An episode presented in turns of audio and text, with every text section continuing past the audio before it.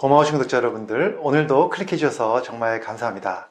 오늘은 제가 대장암과 특별한 영양소에 대한 관계를 좀 말씀을 드리려고 하는데요. 요즘에 대장암 발병률이 국내에서도 아주 크게 증가하고 있습니다. 원래 대장암은 서양인들, 미국인들이 많이 걸렸던 병인데 우리나라 식생활이 서구화되면서 우리나라에서도요. 대장암 발생, 발생률이 굉장히 증가하고 있거든요. 그래서 많은 관심들을 가지고 있는데요. 아주 최근에 2021년도에 나온 연구 결과가 몇 가지 있습니다. 바로 이 영양소가 부족하면 대장암에 걸릴 위험률이요. 41%까지 증가한다는 겁니다. 과연 이 영양소가 무엇일까요? 그것은 바로 비타민 D입니다. 그래서 오늘 제가 관련 연구 두 편 소개해 드리고요. 그와 함께 우리가 어떻게 대처하면 좋을지 말씀을 드려보도록 하겠습니다. 자, 궁금하시면 끝까지 봐주시고요. 도움이 되셨다면 좋아요, 구독, 알림 설정까지 해주시면 정말 감사하겠습니다. 안녕하세요. 교육을 전공한 교육하는 의사, 가정의학과 전문의 이동환입니다. 제가 첫 번째로 보여드리는 이 논문은요. 미국 암연구학회 저널에서 나온 내용인데요. 2021년 10월에 실린 내용입니다. 아주 최근이죠. 아주 최근에 실린 내용인데 미국 보스턴 대학 연구팀이 이끄는 공동 연구자들이 한 연구입니다. 제목을 보면요. 흑인 여성의 건강 연구에서요. 비타민 D 상태와 대장암 발생률을 예측하는 관계를 보여준 연구입니다.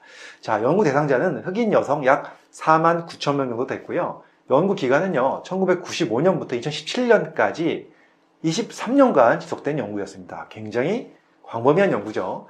자, 그 중에서 약 488건의 대장암이 발견이 되었는데요.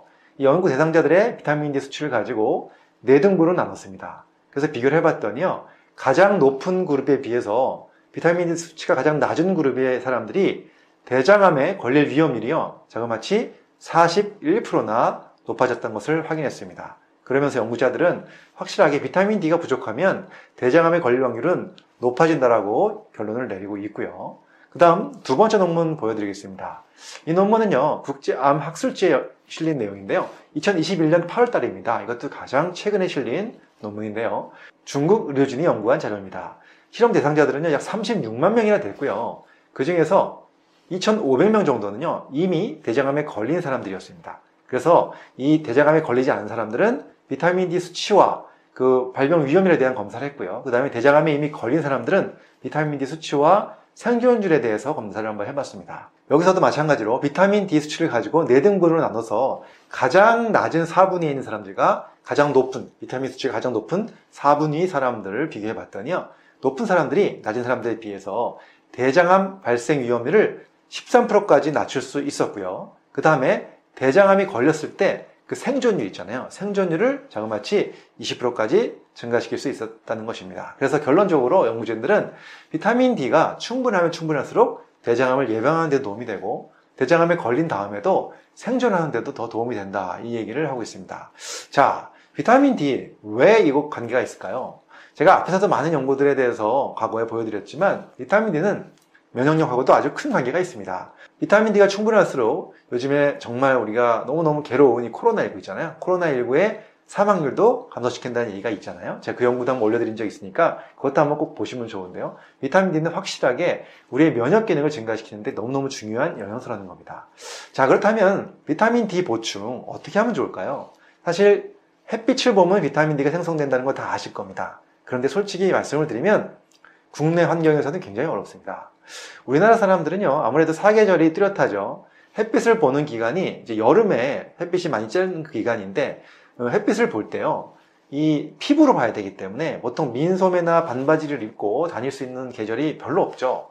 그렇기 때문에 대부분의 계절에는 우리가 햇빛을 피부를 노출시키면서 볼 수가 없는 상황이죠. 그러다 보니까 우리나라 사람들은 거의 다 거의 다 비타민 D가 부족하다고 알려져 있죠. 어, 뭐 필리핀이라든가 싱가포르에 사는 사람들은요, 비타민 D가 햇빛으로도 충분히 보충이 되지만 우리나라 사람들은 사실 환경적으로 매우 어렵다. 그렇다면 음식으로 보충할 수 있을 것인가? 사실 음식으로도 비타민 D가 들어있는 음식들이 뭐 정어리라든가 뭐 버섯이라든가 있지만요, 굉장히 부족합니다. 음식으로 그것을 충분하게 섭취하기는 너무나도 힘듭니다. 그래서 결론적으로 말씀드리면 보조제를 꼭 섭취하는 것이 좋겠다 이 말씀을 드리고요. 제가 항상 다른 영상에서 많이 말씀드렸지만 보조제 용량은 하루에 검사 없이 드시는 경우에 한 2,000IU 정도가 좋겠다 제가 말씀을 드렸는데 물론 검사를 하면서 거기에 맞춰서 조절하는 것이 가장 좋을 것 같습니다. 그리고 또 이 영상 보시는 분들 중에서 비타민 D를 드시고 계신 분들 계시다면 어떤 계기로 비타민 D를 드시게 되셨는지 그리고 또 얼마 정도 드시고 계신지 또 검사해봐서 드셨게 됐는데 결과가 어떻게 나왔는지 이런 것들 경험담 한번 댓글로 올려주시면 함께 고민하는 시간 됐으면 너무 좋을 것 같습니다. 자, 오늘은 제가요, 비타민 D와 대장암의 관계에 대한 이야기를 좀 드렸습니다. 확실하게 비타민 D는 대장암 발생률을 감소시키고, 이미 대장암에 걸린 분들도 생존율을 증가시키는 데 도움이 된다. 즉, 면역력과 아주 깊은 관계가 있다. 이런 말씀 드리면서 여러분들 비타민 D 잘 챙기셔가지고요, 건강한 생활 되셨으면 좋겠습니다. 감사합니다.